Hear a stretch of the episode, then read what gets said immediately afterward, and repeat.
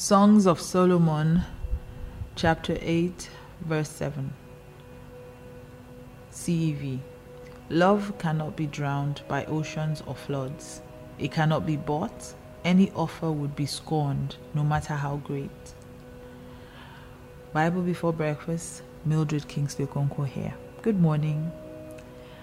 I'm sure you're wondering if Pastor K is here. Yes, he is. So I'll rephrase that. Bible before breakfast with Mildred Kingsley Okonkwo and Kingsley Okonkwo. So yeah, like I said, I have him here all week, all to, to myself. Okay, well, I'm sharing him with you guys. Um, so this morning we're still talking love lies uh, from his book Common Love Lies uh, that are sold everywhere you can find books. So today we're still talking about love lies and we're talking about another love lie. And so I'm just going to let him get right into it. Uh, so hey, nice to be here again. Uh, the three, I'm, I'm kind of enjoying this love series. We're graduating your podcast into a relationship. yes, because and then it, you find a way to always put relationship in everything. So we're really not surprised. Yeah, yeah, I literally breathe and dream relationships. Yeah. Hey, but this is the love season, and um, we're looking at how the what the Bible teaches about love because there's so much lies out there, and the Bible is called the truth. Yeah. And I've discovered there's almost nothing, literally nothing that the Bible has not addressed. We just don't read it enough. And that's why we're glad that we have Bible before breakfast. So somehow we're going to get to read the Bible Yeah. because of Pastor Mildred. so thank you. thank you. All right. So today I'm going to be talking about you can, you know, one of the common love lies is that you can make somebody love you. That you can make somebody love you. Ah, this one they will drag you because people believe you can literally win people in love, and and it's something that has been there even from when we're younger, as young children. People would write love letters, they would buy gifts, they'll do, they'll do whatever to win someone. So this lie, Yeah. okay, let's see how you do with this one. Yeah, but just like the scripture said, you know, that uh, many waters cannot quench love, you know, and that if a man even offers all the substance of his house for love, it will utterly be despised. yeah. So, yes, um, I know nowadays there are people that use fame, popularity, money. But what you will find out about those relationships eventually is that the foundations are not solid. When we are talking about real love between a man and a woman, real love between a couple, it, it cannot hinge on any other thing except that you love this person. So it is a combination of your commitment and your passion, you know, for this person. And you know, when it's solid love, even when the money is no more there, even when um, the looks are no more there, because those things actually can and sometimes they will go. You know, you'll find out that you still love the person because the passion is still there, the commitment is still there. So you can't buy love. I see people, you know, try to use a lot of gifts. I see people, um, you know, enter a relationship and they feel, and they are the only ones doing all the giving, giving attention, giving time, giving sacrifice, hoping that the other person will respond in love. And the truth is that if that person does not love you, there's literally nothing you can do to make them love you. Now, now they can take advantage of you. They can, um, you know, spend time with you from time to time. They can use you, but they will never be truly committed to you. So, real love has to be something that um, both parties must want. So, one person's love is never enough to make a marriage or a relationship work. So I'm sitting here just thinking, some people are going to argue with you on this because what they've done is that they've been able to win someone over with gifts and all of that. And maybe the girl said no at first, and then the guy is really rich and he wears her down and all of that. So, how do you explain that? How do you so what you're saying is what they really have is in love, or is you know what I'm just sitting here thinking is this scripture just is a little bit confusing to the reality of today. Because most guys who can afford to splurge on a woman, even if she said no at first, can literally win her over. So is this scripture saying I mean no. I mean like just delving a little bit more because some Yeah. are going to fight and say, Yes, "Hmm, Pastor, um, that's your own. No. you If can- you get you can- money, go buy me. yes, you can actually woo people with what you have, but at the end of the day, you know they have they have to be able to see more meaning into you than those material things. They have to be able to buy into you as a person and love you, and love you to the point that even when you don't have those things anymore, you know they still love you. You see, a lot of those relationships that people build on uh, financial assistance or financial freedom because this person is buying you expensive gifts. Let's check them. I don't want to mention names, but check some of the celebrity marriages around us. You know, when they started, there was a lot of expensive gift sharing, a lot of um, exotic vacations, but those things just don't last. The thing about love is that nothing else can satisfy it. It can ride it for a while.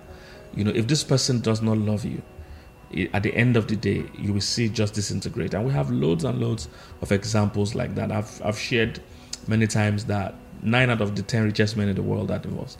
For instance, I mean, I mean, which kind of wealth? These are the richest people in the world, so they have access to all kinds of money.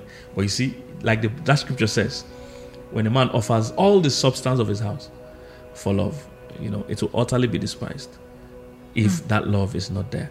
So yes, there are things you can do to fuel love, but at the end of the day, you see, this person has to be able to choose you know, to love you. And this is particularly relevant to um, uh, people that are, you know, doing one-sided love. So you see two people are supposed to be in a relationship, but one person is just the one fighting for it, or they are not two of them are not in a relationship. Just one person wants to be in a relationship with somebody else, and they are pouring everything in it, and the person is not responding. So this is how it is. Yes, one person usually takes the lead. It's not every time two people meet and just fall in love with each other. Yeah. And yeah, one person takes the lead, but the other person has to respond. And when you have advertised how good a relationship with you is supposed to look like, and the person on the other side is not responding, you see, that is your answer. You know, don't push it, don't become desperate, don't think that if I do more, you know, they will love me. And in counseling, I've seen those imbalances when one person was the one that did all the pushing mm. and the other one was reluctantly dragged into it. Mm. I found out that after some years, that person that was looking dragged into it will finally give up because they entered it feeling uh, pity. They entered it feeling this person has invested so much. They entered it feeling, okay, I don't have any other person for now. But as time goes on, you will see that they still drop off and say, hey, you know, I never really loved you. So that's where a lot of the I don't love you anymore comes mm. from. You know, one person was obsessed. There are many things that look like love that are not love. You know, one person is obsessed with the other person. I think, oh, it's going to work. It takes two. That's that's a summary of what the scripture is really trying to say. Yeah. That it takes two committed and willing people for love to actually thrive. Mm. Interestingly, I, I, I, do agree. But I think that the the side to this scripture that I really love, that I just been, you know, really, as you're speaking, and I was just thinking, mm, human love, eh? this God that really can help us. But I was just thinking that I love the fact that this scripture says that love cannot be drowned by oceans or floods, mm. it cannot be bought Mm-hmm. Any offer would be scorned no matter how great. Mm-hmm. And I'm just here sitting down thinking that means that love's, God's love for us cannot end. Mm-hmm. You know, His love is so pure. And it says that love cannot be drowned by oceans or floods. So, no matter what it is that we've done or not done, no matter how good we are, we're not, no matter what challenges, you know, face us, it says that God's love for us cannot be drowned no matter what, it doesn't change. It's very constant. And the good part is that because it cannot be bought, it cannot also be sold. Like, yeah. you know, God can't just say, you know what, highest bidder, take my love. God's love is just yeah. so constant. And, yeah. I, and I like that about the scripture. That even though it's bringing our attention to the fact that don't struggle to try to convince someone to love yes. you.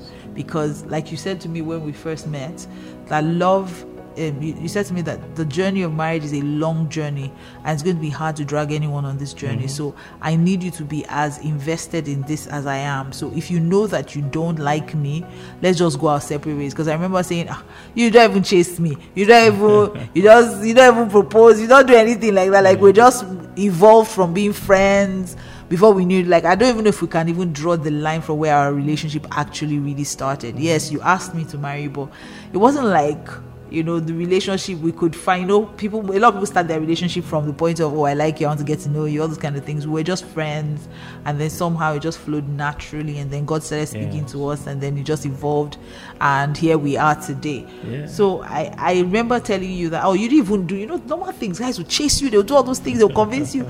You were just like do you if i like you do you like me? Yeah. if you don't like yeah. me let's be going because i can't drag you on this journey. If i start dragging you now marriage is such a long journey. And at the time really it didn't make sense to me but now i understand. Yeah. because you have to be fully persuaded in your own heart.